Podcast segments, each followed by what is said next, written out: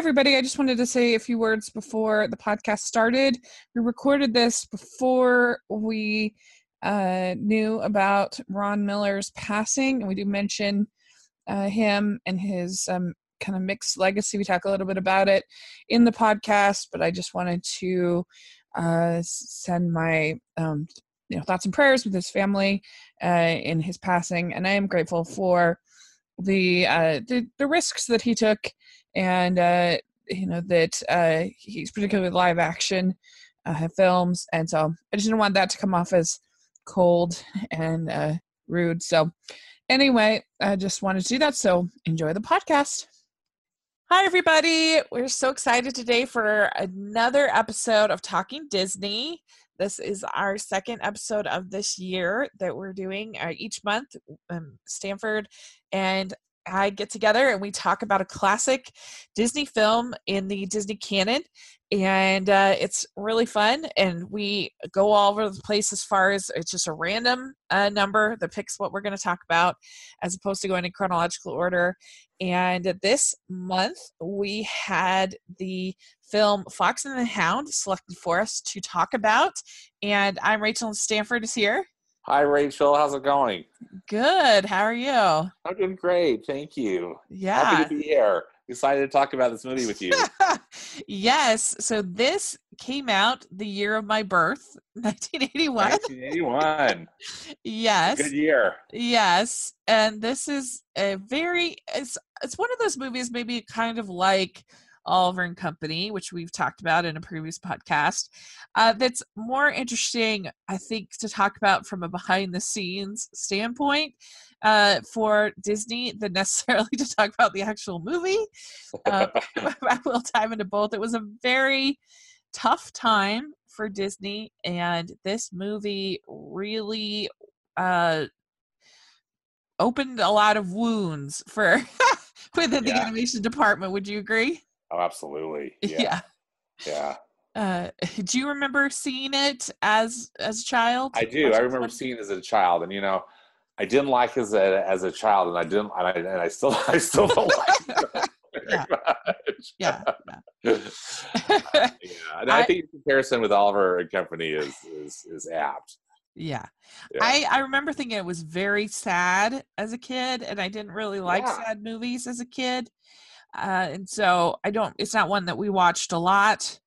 Uh, I will say outright, it is a masterpiece in comparison to the Fox and the Hound 2, which you should never watch. Yeah, I so I, re- I refuse to watch it. You know, I after those Aladdin cheapquels, I I, I won't watch them. I you know, and I just they I know they exist, but I won't watch them. the Aladdin ones are pretty solid compared to Yeah, that's what I've heard. that- yeah, Uh, this yeah, Fox and Hound two just sounds horrible. It's Oh, so bad. It's uh it's a midquel. Uh, Yep.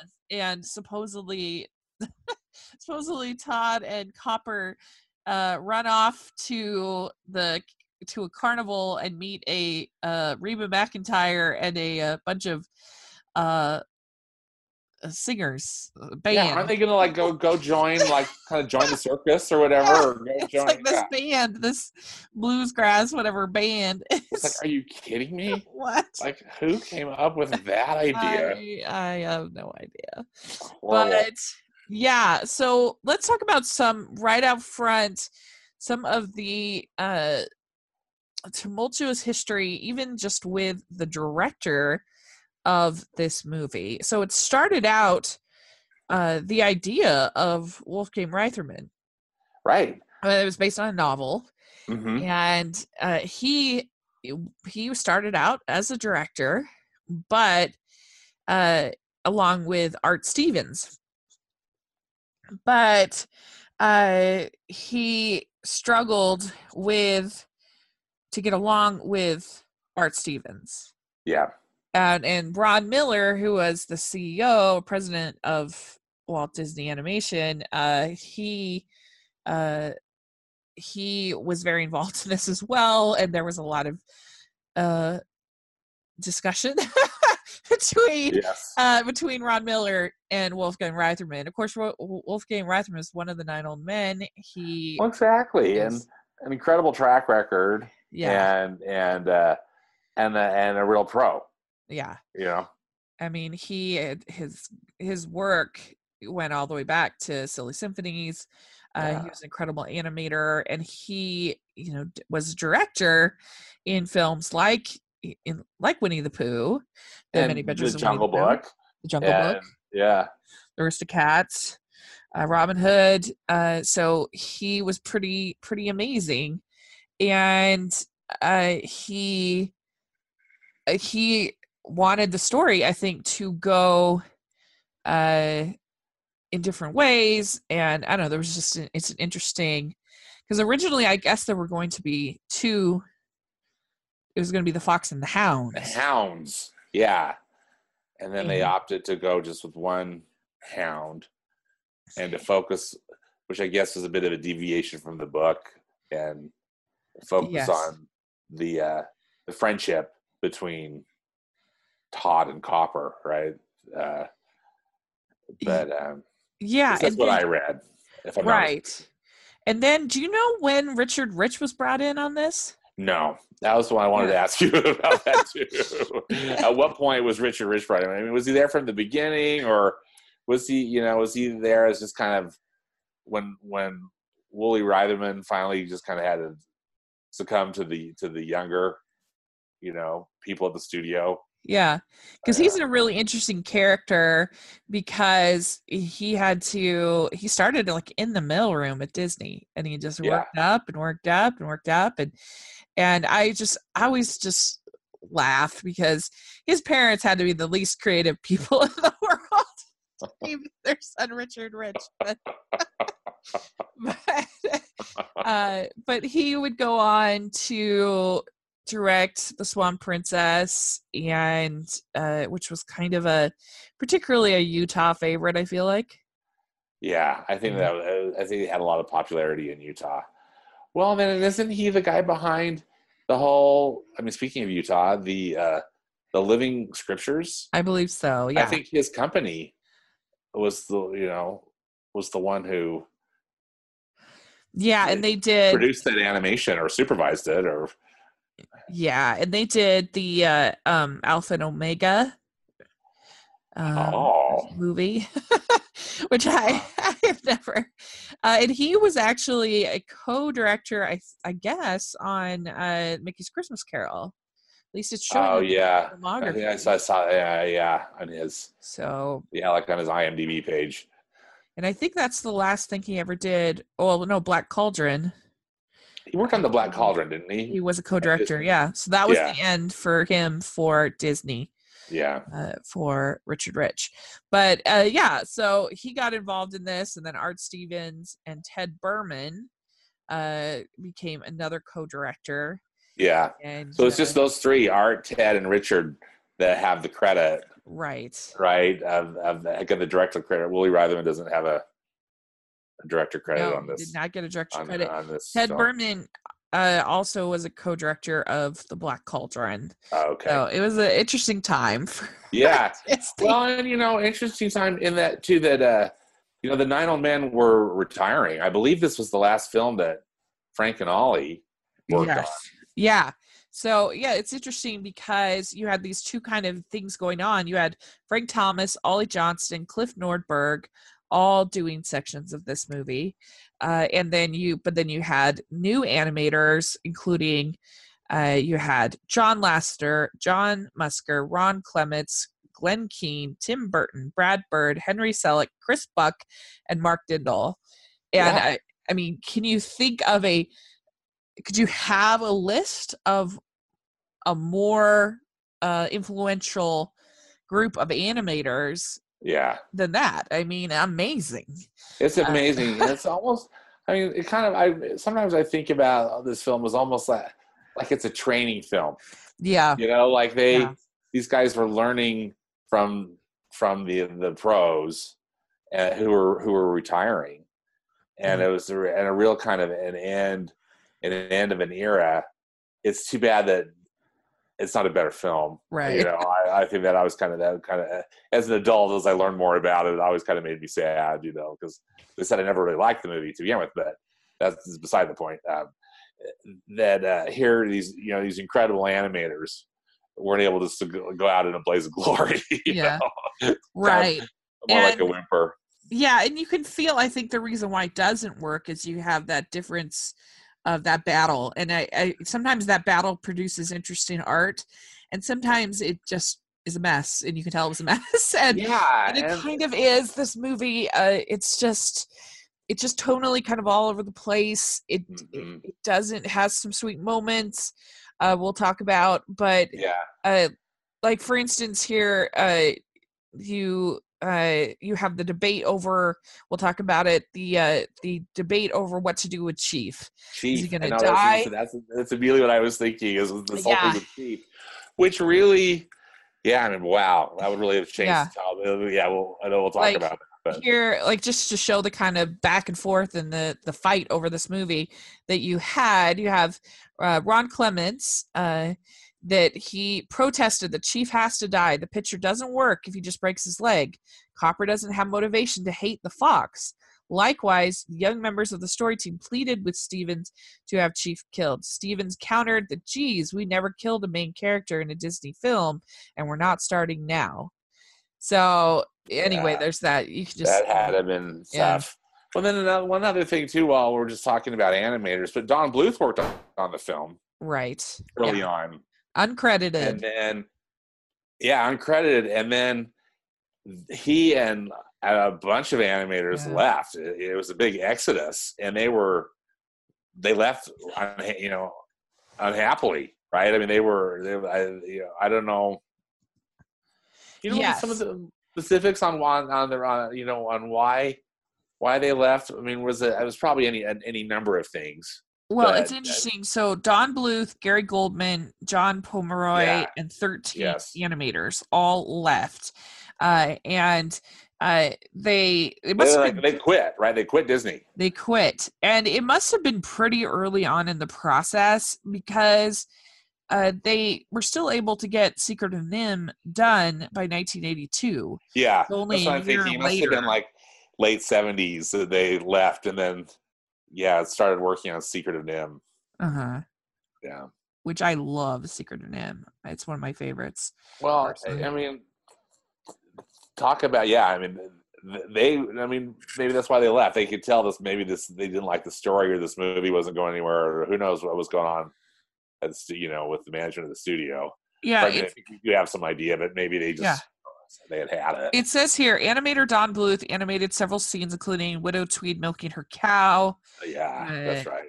and uh and so there were a few things and this is bluth and the new animators felt that reitherman was too stern and out of touch and on uh and they so they left bluth along with gary goldman john pomeroy uh, entered ron miller's office and turned in their resignation following their resignations 13 animators followed suit uh, in their resignations though bluth and his team had had animated substantial scenes they asked not to receive screen credit so that so they were forced they had 17% of the animators were gone at, at that point.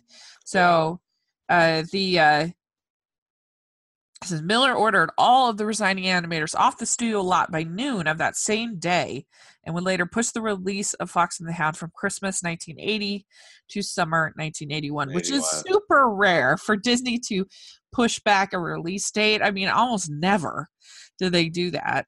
I I mean, Good Dinosaur they did. There's a couple, but they rarely do that. Yeah, Uh, Yeah. So thanks for Madison. Uh, yeah, poor. I mean, I don't say poor Ron Miller because I don't think he was a very good president, but but man, what a mess. what a mess. Yeah, I mean, it just sounds like, and, you know, the, clearly the animation was in was uh, department was in upheaval, and there was an upheaval going on, and it shows in the movie. I think. yes. Yeah, Yeah, I Yeah. think so. And I mean, I appreciate Ron Miller in the sense that he was willing to push the company in ways, particularly in live action, in ways that uh, they haven't ever really done since. Uh, you know, I kind of like the fact that there was an era where we had Watcher in the Woods and and some of those sort of more different kind of Yeah. projects from Disney yeah, uh, but uh, but yeah, he as far as the animation, I mean, this period was just a mess, and they had all the talent, but he just wasn't a strong kind of voice of this is this is direction we're going. I mean, you, you, you we all have mixed feelings about Jeffrey Katzenberg, but no one can argue that he didn't have a strong voices. Right. what Right. I mean, the animation was going to be. what and and what I- amazing films they cranked out. You right. know. Yeah. And I think the only um uh, I think you got to compare sort of Ron Miller to to Michael Eisner. They're both uh, they they both had some interesting ideas. Were willing to take risks, but were just not not I don't think very strong leaders as far as animation. Uh huh. Uh, they were probably better as far as the parks, uh, but even then, uh, anyway. So it's an Yeah. interesting period of Disney, uh, and I'm just grateful that they survived. Me too. I'm glad that they survived. I mean, because yeah, because the Black Cauldron, holy smokes, yeah, we you will, know, who knows when we'll get there. You know that whatever. Yeah.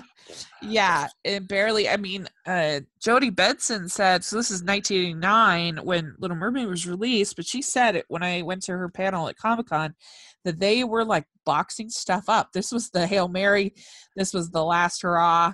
This, you know, the, the Little Mermaid, and yeah, and so I mean that's pretty crazy if you think about that. it's crazy. Yeah, I mean, because So- what's you know what's Disney without its animation division? I uh, can you even imagine? You just can't. But- but, yeah, so close, close, so close, and I think again, this film was a nail in the coffin for sure. Yeah, yeah, yeah. But- It's interesting. All right, so that's sort of some of the background, and I think particularly, uh, you know, people. A lot of people really praise. We'll talk about the the bear fight, but you can really see it's that's also even though it is really cool looking, it's part of the problem because it does not fit in with the movie at all.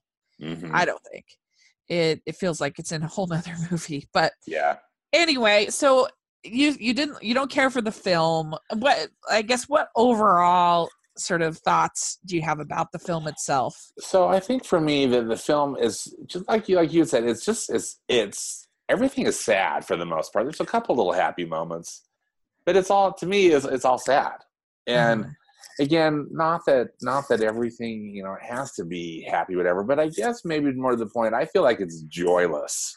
uh, Like there's just there is so little joy in it, and again, they, I know they were going Yeah. for something a little different too, and so I gotta I gotta and I can see that through you know hopefully modeling more objective eyes as an adult. You know, I mean, hopefully, you know, but yeah but uh, I I just feel like the film is is joyless. Now, watching it as an adult, I feel like there's probably uh, more of a poignancy that I would not have gotten as a kid. uh-huh Uh, and uh, uh, I'll look forward to you know Yeah. exploring that as we I as we keep talking about it. But but uh, but and it's, it's just it's not that I don't like the tone. I think it's overly dramatic and just not. It's just I just don't. Yeah, not great. i guess i mean for me i feel like it's harmless it, it doesn't really like it's not one that that that really gets under my skin like uh something like the rescuers for me does personally um but this it's just this movie is so corny it is the sappiest most cheesy movie in the history of disney and you know i watch hallmark movies so i like i like my cheesiness i guess but i don't know this one is a lot cheesy. Um, and we'll talk about one scene in particular that I guess a lot of people really love that is just super corny to me. Um, but it has a nice message. I don't think it's a I don't think it's an awful movie. Um, I just it's very forgettable to me. Uh, and it's just not one of my not one of my favorites. Yeah, And- I only watch this because I have to. yeah, right. You know, yeah. I watched So- it in 2010 when I did my Disney Canon view. You know, and then I haven't seen it since then. You know, since Yes. till I- till this till this rewatch. it's not one that I'm eagerly uh eagerly rewatching. Uh Yeah. so yeah, it starts out with uh our little uh little fox. And one thing that's always bothered me about this movie is I personally think that the fox should be named Copper. I know. It's so confusing. It's I have to. Yeah, it's always. I'm with you. It always confusing. Like what? And then also, and then why does Todd only have one D? I mean, I know it's short for toddler, but like, Oh. why does you know he, only has one D? Oh, I didn't even realize that. You're right. Yeah. Yeah, one D. Yeah. I, I don't know. I just feel like copper is kind of a a a, uh, a, a deep amber kind of color, and that's the color of the fox. Yep, agreed. So it should be. It's very it's very confusing for me. But anyway, Uh, so yes, it starts out. We have he's this fox is orphaned by the hunters. yeah, there's almost like kind of a Bambi-esque scene within the opening credits. Yeah, yeah, you know where mama the mama T- todd's mom is running from the hunters and trying to save her child yeah. and uh yeah she doesn't make it And so the widow Tweed adopts the adopts the fox, and I would be way more scared of a fox than this. well I mean, i wanted to ask you if you know anybody who has domesticated a fox i mean i. I, I i'm sure there probably are some people you know but what in the world you know so you're domesticating a fox you know and then she's like milking the cow and then the fox comes out and the chickens are freaked out. It's like well of course the chickens are freaked out. It's a fox. Right. Yeah i mean i i don't know if i mean i am not an animal person so i'm the last yeah person to I, be like uh, yeah i'm not the, i'm but, not the person to ask but you. i would definitely be scared of a fox and i would not be as nice as the widow tweed that's for sure yeah, I mean the widow tweed was really cute, and again, it's kind of tender. I mean, I know she's lonely, and the fox, you know, can take the baby bottle or whatever, and and, and she's she saved him, basically, you know, yes with the help with the help of those annoying birds, uh, which we'll get to. But uh, were but, you uh, ever uh were you ever one in your childhood to bring home animals or anything No. like that no, we had a dog when I was when I was a kid, but uh-huh I I I like animals, but I don't just love them. yeah So yeah, yeah it was jeanette nolan is the voice of the widow yeah. So the voice of Widow Tweed, and yes she does a nice job. Uh-huh yeah. sure yeah and uh all the voice work is fine Yeah, the voice work is the voice work is fine. Um and then you have amos slade who's a crazy person he Yes, is who- Who, who lives he lives across across the way from from uh, the widow Tweed. like Yeah, he's a nut he's nuts. He's like shooting people from it from his car and like Hot tempered and holy cow. yeah, He, he- is nuts. yeah, he's nuts. But he's got the so he's got the dog named Chief, who's a hunting dog. Yes. Yeah, Uh, Chief. And uh and then uh yes, he gets this new puppy that he names Todd that it's uh, a little hound, little hound dog. yeah, and he is so cute. He's so cute. I know. I've had that's that's probably the thing I like the most. I just thought, I mean, puppies are so adorable anyway, and who who, I mean, I think most all animation, whatever, regardless of the studio, makes cute puppies. But Yeah. Disney really makes cute puppies. Right. yeah, yeah, yeah. and I this is no exception. Yes. That's what I Yeah. like the most, probably about is the, the little puppy, top, little puppy copper is so cute. Yeah. They yeah, they are both they they are very, very cute. And you have this pretty early on, you have this sort of montage of you see Copper and Todd playing together. Friends. see- yes, and you see Big Mama saying, "Wow, look at this." They're Big Mama the. Owl, voiced by Pearl Bailey, who's kind of Yeah. in a way almost like the narrator, kind of. I mean, not really. She's not now. she's not really narrating, but she kind of Yeah. she's at, she's at every pivotal scene. Yeah. Yeah, Yeah. she's she's fine. Uh uh it's you know does it's all kind of sappy, but it's fine. And uh, there's this whole scene uh, where you know promise will always be best you're uh, uh, Todd says Copper you're my best friend and we'll always be best friends forever. So it's Oh, just roll your eyes. Like. I know my heart is made of stone. I so- I think because it's in a montage and it has the music behind it and it's so early on and there's so little, just all that stuff all combined together. yeah, Just man, it's it is ooh, it is very sappy. yeah. It, it, it almost feels like I don't know, like an episode of Full House or something like that. Oh, Doesn't absolutely. You know, really good point. Yeah. Well, and I think too, that's that that Pearl. So Pearl Pearl Bailey, who's in the Uh-huh. voice of of, of, of uh, Big Mama the Bird or the Owl. Uh, she's singing that "When You're the Best of Friends" song. And I think that's probably the only song that anybody would probably re- re- remember from this movie because there's a few other songs that are you know are completely forgettable. I just watched it a few hours ago and I forgot. them. There's one that I really uh, irritates me, but yeah, that's probably the best uh song in the uh Yeah. she has all of this all the songs she sings all the songs. It's interesting uh, that um, I don't know if you noticed this in the credits, but Corey Feldman is the voice of young Copper. Did you see that? Yeah. And, yeah which I I don't know if this is necessarily his first film, but yeah but well uh, and kurt russell yeah, Kurt Russell is the voice of adult iconic voice of adult child actors um, Copper, i mean and Mickey and Mickey Rooney is the voice of adult Todd. I didn't recognize the child voice of yeah of uh, of, of baby or of little Todd. it's pretty crazy because can you imagine if we had to wait four years in between a disney animated I film know. I know. That's what happened here, but twice. They had the Rescuers was in 1977, and this was in 1981, and then they had to wait four years Yeah. again until Black Black, Cauldron 1985. 1985. and then you know Eisner and Katzenberg stepped up the production and and and were wanting something to come Yeah. out once a year.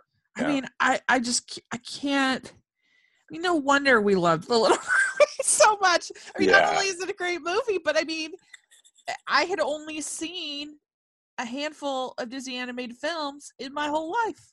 Yeah, Which is amazing. Uh, It's amazing. you know, two a year some years. It's amazing. It's just crazy. But anyway, so yeah, it's it's pretty cheesy, but it's cute enough. I I guess I'm cute, fine, I yeah. guess. But, No, um, I, hear- I hear you because you kind of it's like, oh yeah, can we be friends forever? And he's like, because you know, I mean, you know what's good, what's going to happen.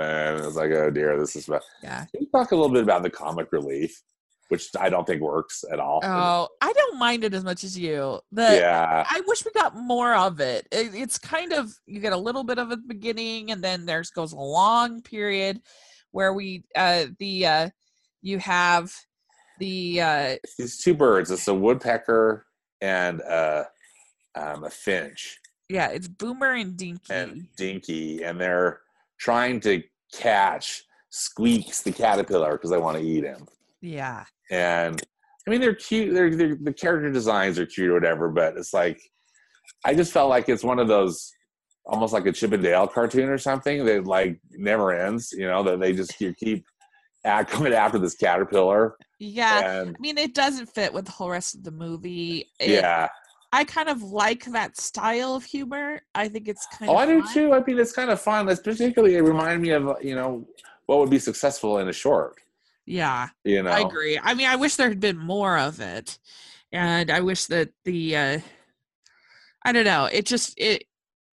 I I, I guess I, I didn't I didn't dislike it, but yeah, I do agree that it it does feel kind of it doesn't really work, even though I didn't dislike it. Yeah, yeah, that, you know that makes sense, and I and I respect that. I- Thanks for letting me rant about it. I mean, and, I, and I don't mean to be overly critical and sound even No. just more, even more curmudgeonly than I already am about about this movie. But No. but then again, you know, I'm, I'm looking at about this later. But you know, at the end of the film, when Squeaks changes, uh, I also wonder if that's kind of symbolic too. You know, Yeah. of of what's going on. But Yeah, I guess there's a little bit there, but it's just I could have used more comedy uh, to to sort of well, that's true. to 'cause I sort guess of I could have used more slapstick, sort of more comedy to tone down this just this it's heavy. heavy heavy syrupy story. Oof. story. Um, but yeah, I mean, I guess I also I just love Paul Winchell so much. Yeah, it's fun. I mean, he's always fun because it's just Yeah. you know it's Tigger, it's Tigger and a bird. You know, is what it is, and Yeah. it's it's fun. but yeah, uh, so it's an interesting thing, but they're they're they're hardly in the movie at all, and I wish that we got more more of it. But um, See, and I thought they were in a lot. Oh, Maybe I'm just, I'm just, you know, it's our different views on it. That's really funny. uh, yeah, so uh, you have this whole thing with uh, with Amos getting mad at uh, at Todd. I still want to call him Copper till the day I die. Yeah, um, gets mad at Todd and gets mad at the widow because he's bothering the bothering chief. I guess I I and so and he's just a fox, and foxes need to be shot and skinned and hung up on his wall. yes, You know, because he's got that whole wall of skinned uh, critters. You know, foxes and any number of things. Yeah, chief, and Slade gets really upset and uh, he's going to kill Todd, but the widow tweed stops. And uh, he says he's going to kill him if he ever trespasses on his farm again. And this is when uh, we get Slade going on a uh, hunting trip uh, with his dogs and taking he's- Copper. And he's going to teach little puppy Copper how to be a hunting dog. Yes. And so that's when we get this whole scene with Big Mama telling Todd that that that uh that he won't that this will be the last time that they uh that they're able to be friends that copper is his enemy and uh and then you see uh they show todd all of the pelt and the uh the shack for all the hunting kills Yeah. and it's pretty pretty upsetting for a kids movie yeah, I thought I think so too. I think it'd be upsetting, and I don't, you know, I can't remember what my reaction was because again, I, you know, I didn't like. I just remember being upset by the whole. I mean, I mean, I wasn't, I wasn't upset. I just didn't like the movie. You know, It's just such a It made me contrast between the super squeaky clean earlier stuff to your enemies and then death and, and there's a, like if you think about a movie like Babe, which has a similar scene where Babe sees the you know the slaughterhouse and everything like that and is freaking out, um, I feel like there's there's they do a much better job in something like Babe of balancing tone. Uh, you have unlikely friendship. You have a lot of different things going on in Babe, which I think is a brilliant movie. I absolutely love it. Yeah, and uh, um, they just do a better job of mixing these various tones together in a movie like that. So it all feels like, okay, this is part of the story and we're more invested. Maybe it helps that it's, something like Babe that we just have one character yeah, we're focusing on. So we're not trying to, you know, I mean, you do have multiple characters, but there's one character who's the character uh, that we're rooting for. Uh, but I don't know. It's an interesting, it's an interesting thing, but it's a very weird scene. I feel yeah, like. it's a weird scene, and uh, again, I think in a way, it's it's a bolting, it's a pivotal scene in that, you know, Big Mom is trying to help uh, Todd understand his role in society, basically, you know, in, in their in their animal soci- society,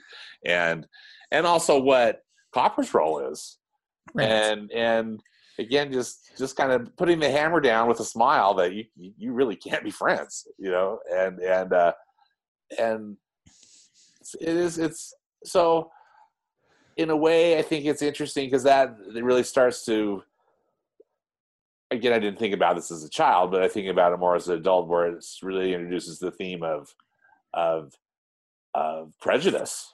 Uh-huh. and that to me seems like almost one of the more interesting parts of of the film if there if there is one. Yeah, and that you're you know you're sort of taught that it, it's an interesting thing because you're taught that your enemies, and that's certainly a, a good lesson for kids to kind of kind of think about that you know that people that you know we're taught with these prejudices like you say but it's a little bit different with animals because animals are just they're not like humans in the same Yeah. way. And I guess these Right. are anthropomorphic, but Right. it gets kind of muddled because It does. Todd It's really muddled. because are we supposed to judge Copper as a horrible person? A horrible Right. Because he's following is what his master is teaching him, as well Yeah. as his natural instincts. Right. Yeah, so I don't know. It's it's it gets kind of muddled, but I there's a core there that like you could definitely watch this with kids and be like, okay, what can we learn from this? And you can Yeah, have you a good talk about it. discussion with your uh I I maintain that any Disney movie you can watch it, even the bad ones, you can watch it and you can have a discussion and it can be like with uh proactive parenting because you hear these things oh they're disney they're teaching you know like uh, recently you heard this about you know snow white people saying oh it's not right that the prince kisses her without her permission or whatever which is insane in my opinion but Yeah. but anyway uh like i think those kind of things you're just assuming that kids just like are a vacuum and you just they just take whatever no you have to use these things as tools uh, to then have conversations with your kids and make sure they get the right message out of Yeah. whatever it is they anything that you're viewing but but that's my personal that's my Yeah. personal No. little ted talk on disney movies because i think It's a good one. I, I, I agree with you.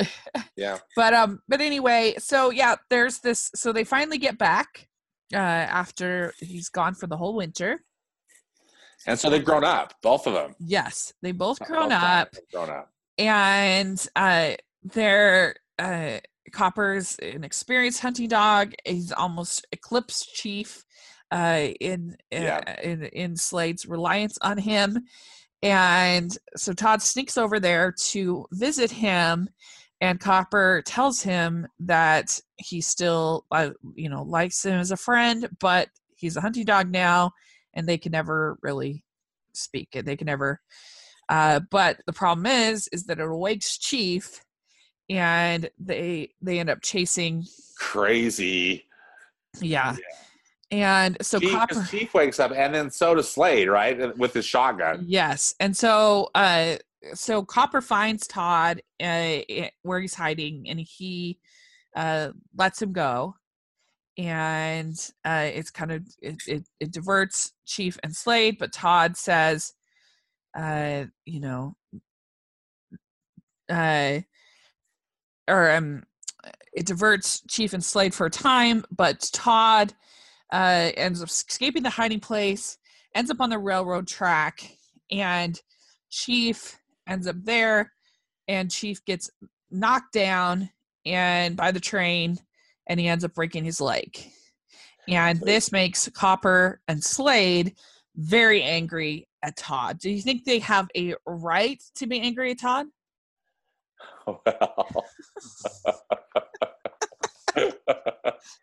this is where, you know, can you imagine the kind of arguments they were having in the studio? Uh, yes. yeah, so because yeah, this is the scene you know that Rachel mentioned uh, at the beginning of the podcast where there was a big division at the studio where some of the animators wanted, and I guess what happens in the book is that Chief dies. This Chief dies Yes. from the fall, and then that's what really fuels Copper's hatred, anger, and hatred towards Todd.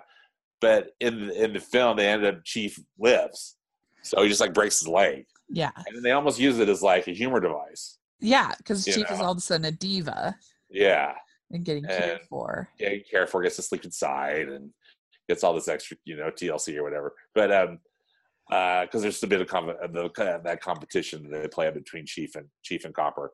But yeah you know, I, I I honestly think it would have been better had Chief died. Yeah, I agree. There's no doubt about it.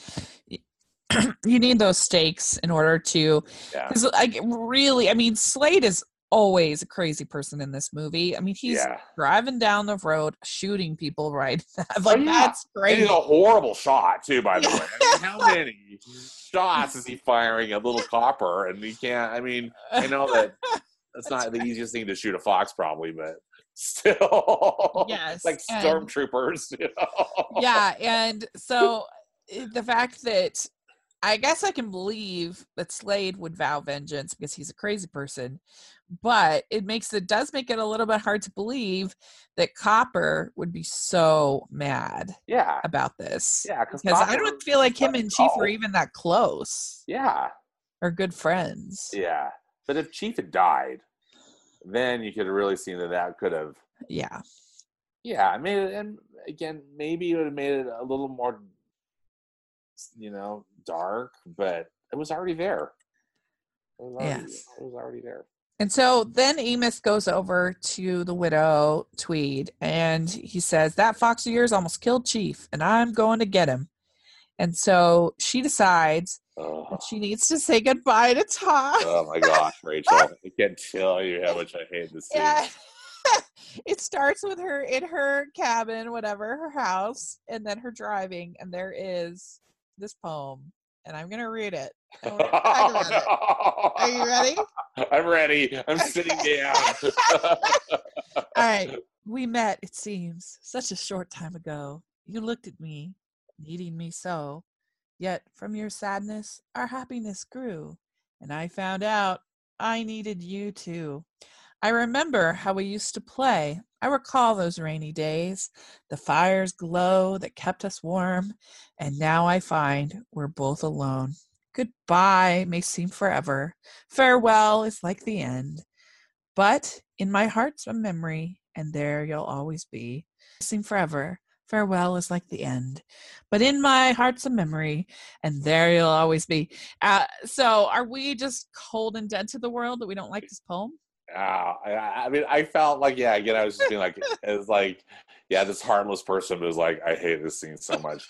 and I mean, it's sad. I mean, it is sad. It didn't make me cry, but it's like, oh my gosh. I mean, she's gonna go dump it. You know, she's she's gonna go take him into the woods, and I know she's doing it to save him, but yes. but still, I mean, the poor thing has, you know, she just takes his collar off, and then he's no longer domesticated. And I was like, good luck. You know, she doesn't like even leave him any food or anything. She's just like, Yeah, that's true. She doesn't leave. him fly be food. free. You know, just like, Yeah, I mean, I guess at least she takes him to a reserve where he's supposed to be protected. well, That's yeah. Until than- Amos shows up with his, all his traps and all. yeah, insane person. Uh, I yeah, I uh the uh in my review on my blog that our friend Mark he Yes. did say he said you're probably the only woman I know who disliked the poem that would herself. Every other woman says it's a Speed or something like that. oh, it's a horrible poem. Evidently, I am not cold, And it's- a cold woman. Valentine's is coming up. Maybe that part. I don't know.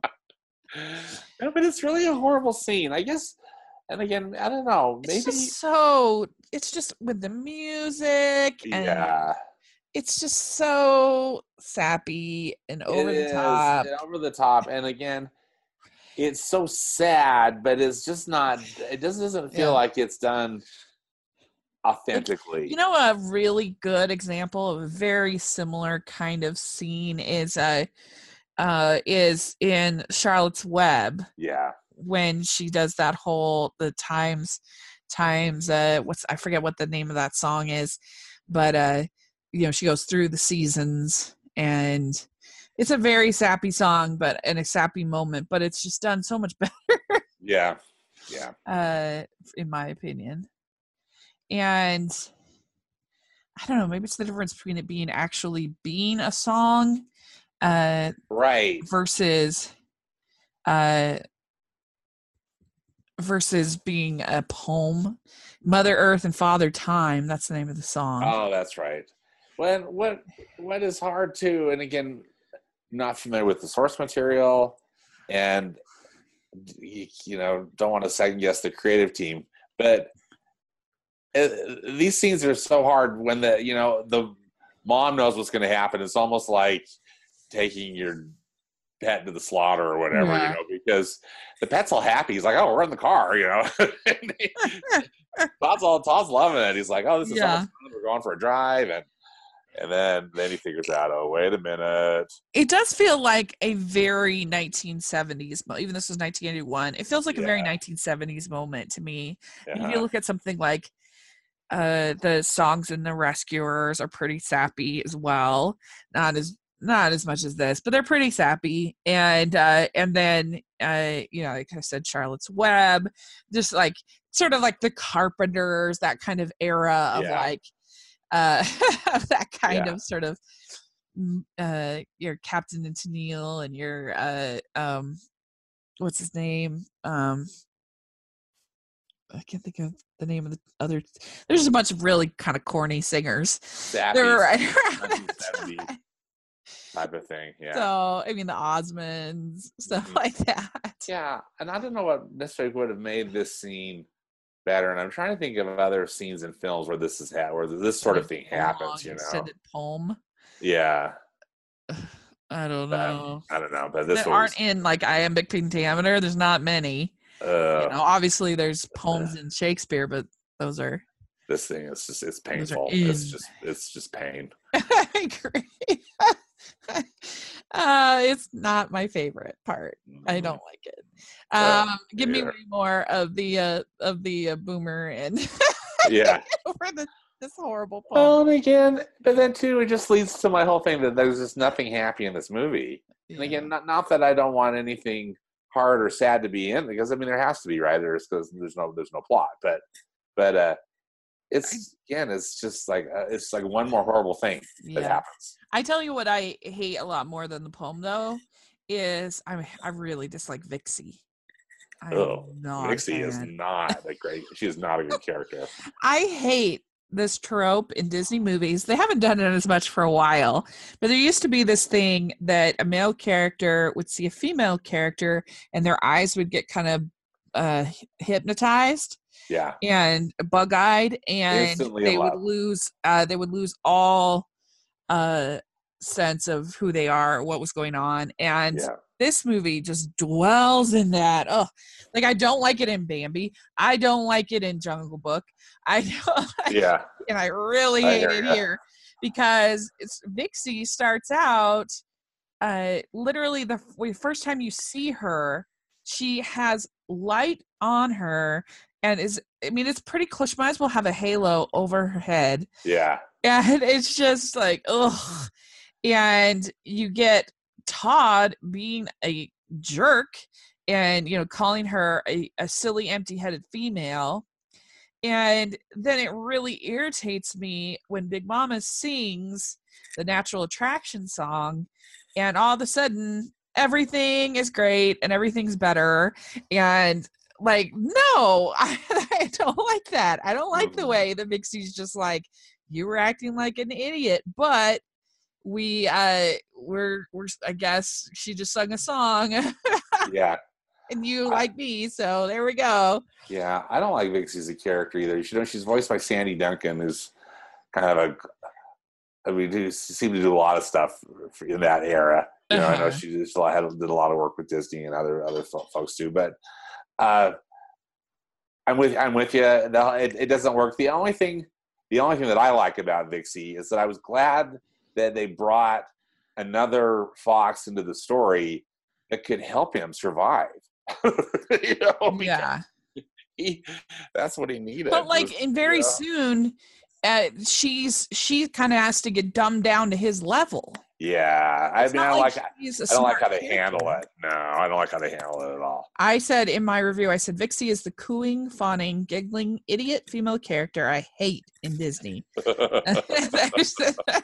I said, why couldn't it have been like in The Lion King, where they meet in some way as little foxes and then meet up later, again later, or anything? But the instant love, twitterpated scene from Bambi all over again. I said she reminds me of an idiotic, idiotic Michael Bay woman in fox form. Uh, there you go. That's my thoughts about Vixie. Uh, go, Rachel. So there you go. I'll put a link down to if you want to read my review. Yeah, But really, wouldn't that made it so much better if there had been one scene at the very beginning with with them meeting as puppies, Yeah. whatever. I don't know what you call little foxes, but yeah, uh, uh, you know, and then when meeting gets- up again, and there would there could have been some kind of a connection. yeah, like oh, you're back. I remember you, or whatever. That would have been way better. yeah, than what what happened. And Yeah. again, Big mom is there to like facilitate it all, and Yeah. thank goodness. Yeah. And I say, I say, what makes it worse is that Todd behaves like a pompous moron Yeah, when they meet. yeah. But one song from Big Mama and she's back on board. Oh well, he's so. I said, but one song from Big Mama and she's back on board. The oh well, he's pretty train. Er, at least in this movie we have Big Mama and the widow. But seriously, why does every other Disney woman have to be complete a complete twit? Thank you, Renaissance, for changing that at least a little. Mhm. So, and Yeah. that's the danger of reviewing the movies chronologically. That's why yeah. I didn't want to do it this time because you get in this period and you can tell I'm like a little bit bitter and a little bit like, "Ugh, why did I do this? so, well, and again, too, I just, yeah, their relationship is really uninteresting. yeah, it's just really, it's just really lame. Yeah, it's like it. it's again, it's almost like they took a very formulaic, Yeah. e- easy way with it, and it could it could have been a lot. It could have been a lot more interesting. And I'm almost thinking. I mean, you look back, it almost would have been more interesting if, if Todd had met not had met a fox, he was some other like uh, uh, Timon and Pumbaa. You know, Yeah, like help, right. that help him live. Yeah, but everybody's like so mean to him in the in the forest. You know, the like the badger. And the- Yeah. There was only that nice little porcupine or whatever who let him, you know, have shelter for the night. He was all like sad when he just left because he, he just like rudely left. I mean, it's lucky Big Mama got all the way out there to the reserve. I don't even know where it is, but she was able to go. But uh yeah, and I guess she doesn't fly south. Do owls fly south? I don't even know. I don't know, but the other, but you know, uh, Boomer and um, uh, Dinky did. They they uh, Mhm. they left. and the right, right, right. They migrated, and the and the caterpillar was able to find his way inside to the one of the house Oh, plants. yeah, in- yeah. in, uh, Yeah. yeah, at Widow Tweed's place. And did you know that there was a long tradition of almost every single Disney movie for for years of having an owl in Oh yeah, that's a really Yeah, good they- point. yeah, 'cause- ever since Hercules had have I don't think we've had an owl, but for a long time I did a whole article on rotoscopers that uh, some of them are very like the one in Beauty and the Beast is really hard to find, and uh, there's not one in Lion King. I mean, there's not every movie, but a lot of movies there would be a Disney owl. yeah. Oh, that's a really good point. yeah, cool. obviously Winnie the Pooh is the, Oh, sure. the most iconic one, but anyway, it's kind of interesting. And then Sleeping Beauty and Snow White Yeah, and Ichabod Crane. There's a famous owl, so it's it's interesting. So Big Mama is up there in the owls, um, and so Amos uh, decides to set traps for both Todd and Vixie, and uh, he goes into the reserve.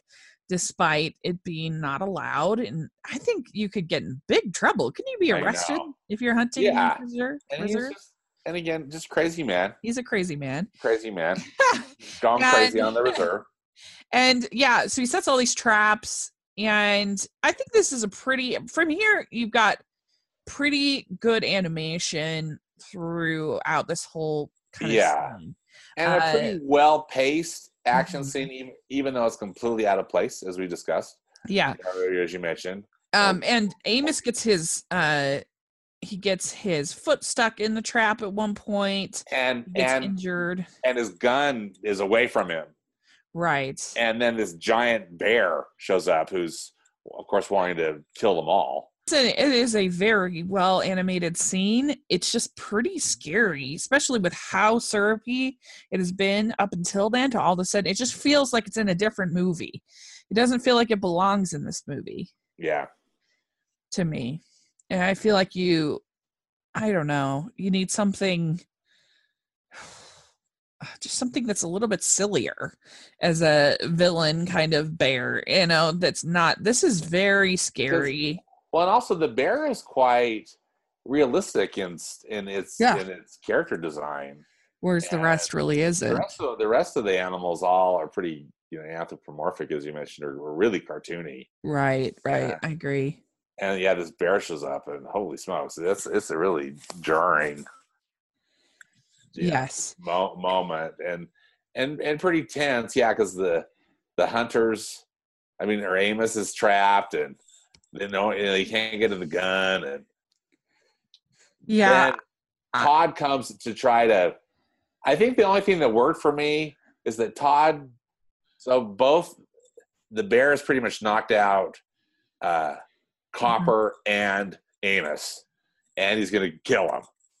And so then it's Todd who comes back and to Copper's tries to- tries to yeah take down the bear Yeah. uh, to to save you know to save them both and i wonder if Yeah. maybe that's again out it, it probably could have been something not so jarring but clearly something story wise needed to happen for copper to kind of wake up a little bit and say Right. So Todd Yeah. goes to Copper's defense, which then, uh, when Amos is going to shoot Todd, Copper comes to Todd's defense. And uh, so they kind of realize that they really are true friends at heart and uh, that they will always remember their their their friendship even if they won't really see each other anymore. And uh yeah and then you get the you get sort of voiceover at, at the end uh with you hear them saying todd you're my best friend and and uh, over from when they were little. And uh then you also see the widow um the widow bandaging amos's wounds. Yeah and they're still they're still kind of fighting but it's almost like their feud is over Got- too. got oh yeah got healed too and then copper or excuse me todd and vix and vixie are looking down at it from afar. Yeah, yeah. I mean, I just said the the uh, that leads to a chase with a climactic bear scene. It's an amazingly animated scene, but for a movie that has been kindergarten aged friendly, the bear's too scary. My nieces all bolted at the bear in Brave, and I know they would be terrified of the brave of the bear here as well. And I think that's true.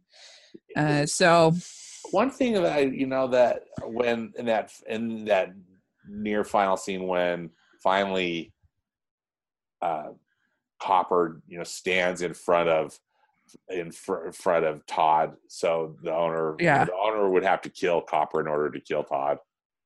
Uh, I was calling the Pocahontas moment, even though you know it's not. Yeah. Pocahontas that's a good comes, comparison. comes way after, but it's Right. it's the Pocahontas moment Uh-huh. in the Fox and the Hound.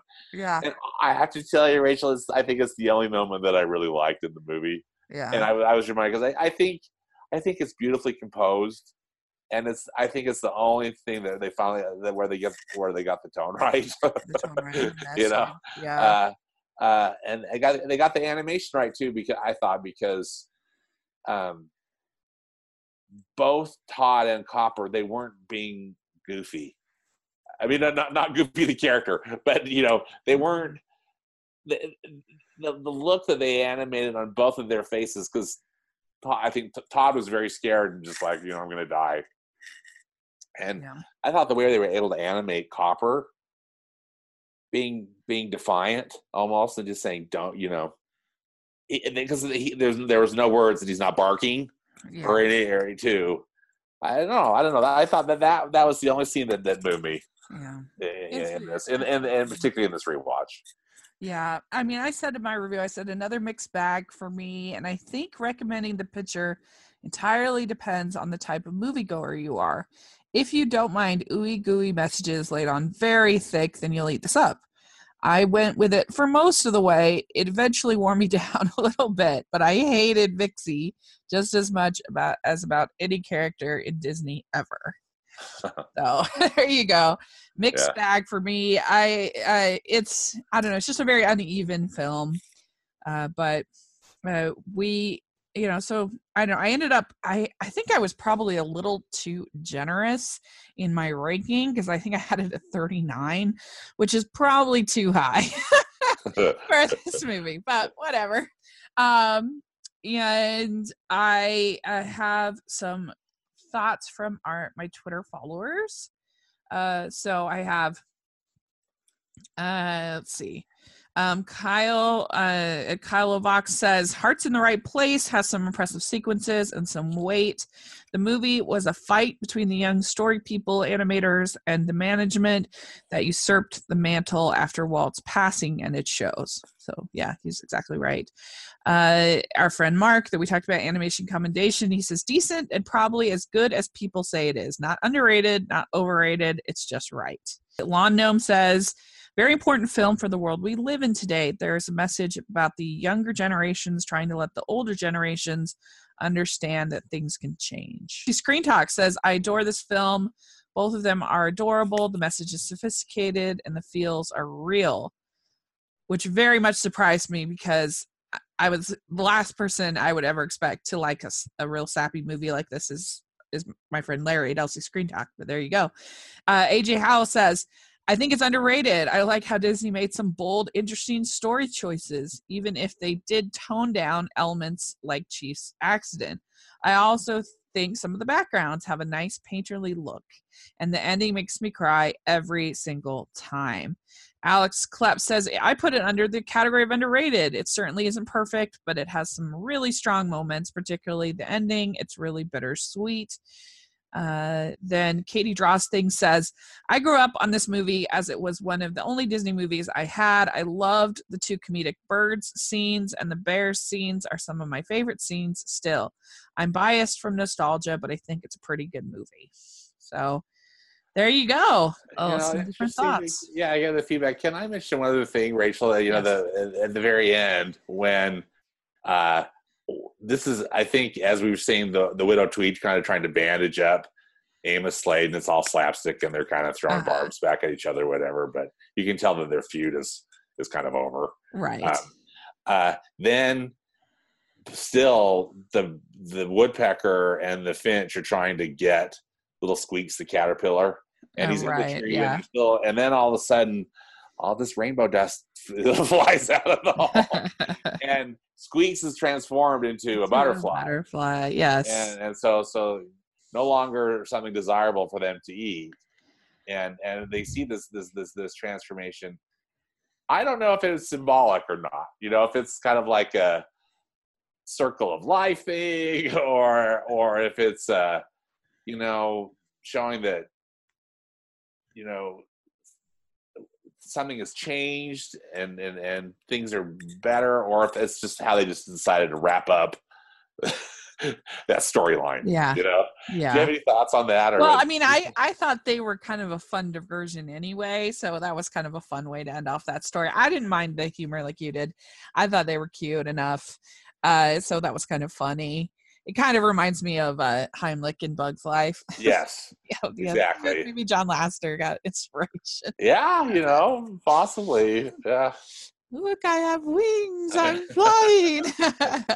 butterfly. I love that. So yeah, mixed bag. I don't know. Like I, uh, I'd probably if I was doing like one to ten, um, I'd probably give it like a I gave it a C plus in my original review, which is probably maybe I'd be more like a C now. I don't think it's awful. I don't want to die. But uh but yeah, it's definitely one of the weaker ones for sure. It's for me it's in my it's in my low low tier. I, yeah. I, I, I yeah, I it's not one that I as I said I've ever enjoyed. Yeah, makes yeah. sense. Well, that's Sounds pretty good. Well, let's figure out what we're gonna what we're gonna talk about next month. All right, exciting. Pull up my pull out the magic number generator. magic number generator. All right, sixteen. Have we done what's sixteen? Sleeping Beauty. Oh. oh. Outstanding. Yes, that one's going to be really fun. You know, so. Sleeping Beauty just turned 60. Yeah, perfect. Yeah, I put a little post about that on my on my blog last week, and uh, yeah, that's um, I'm ex- that's exciting. Yeah, because we've I- done Lady in the Tramp. That's the one I was thinking. Because that's fifteen. Yeah. So perfect. All right, Sleeping Beauty next month. That'll be really fun. I'm excited to talk about that. Me too. Yeah. About Fox and the Hound. Let us know if you're listening what you think of this movie. Uh, where we do rank it? Uh, you know, were we too hard on it? Let us I know in the comment was gonna say. section. Let us know on Twitter. Am I just completely heartless? you tear up in the poem, let me know because evidently I'm the only woman who doesn't. Uh, that'd be great. And uh, so, Stanford, where can people find you? well, I'm on Twitter at Stanford Clark, and I also have a movie blog and podcast, which you can find at moviespastandpresent.com. Great. Yes, check that out for sure. And you can find me at Rachel's Reviews all over social media and on iTunes and YouTube. So make sure to check that out. And uh, we love your thoughts. And we will be also reviewing for Obscure Animation this month, reviewing the Hayao Miyazaki film, uh, The Wind Rises. So that's going to be really fun to talk about. So uh, we'll look forward to Sleeping Beauty next month. And again, let us know your thoughts, and uh, we will talk to you all later. Bye. Bye. Thank you.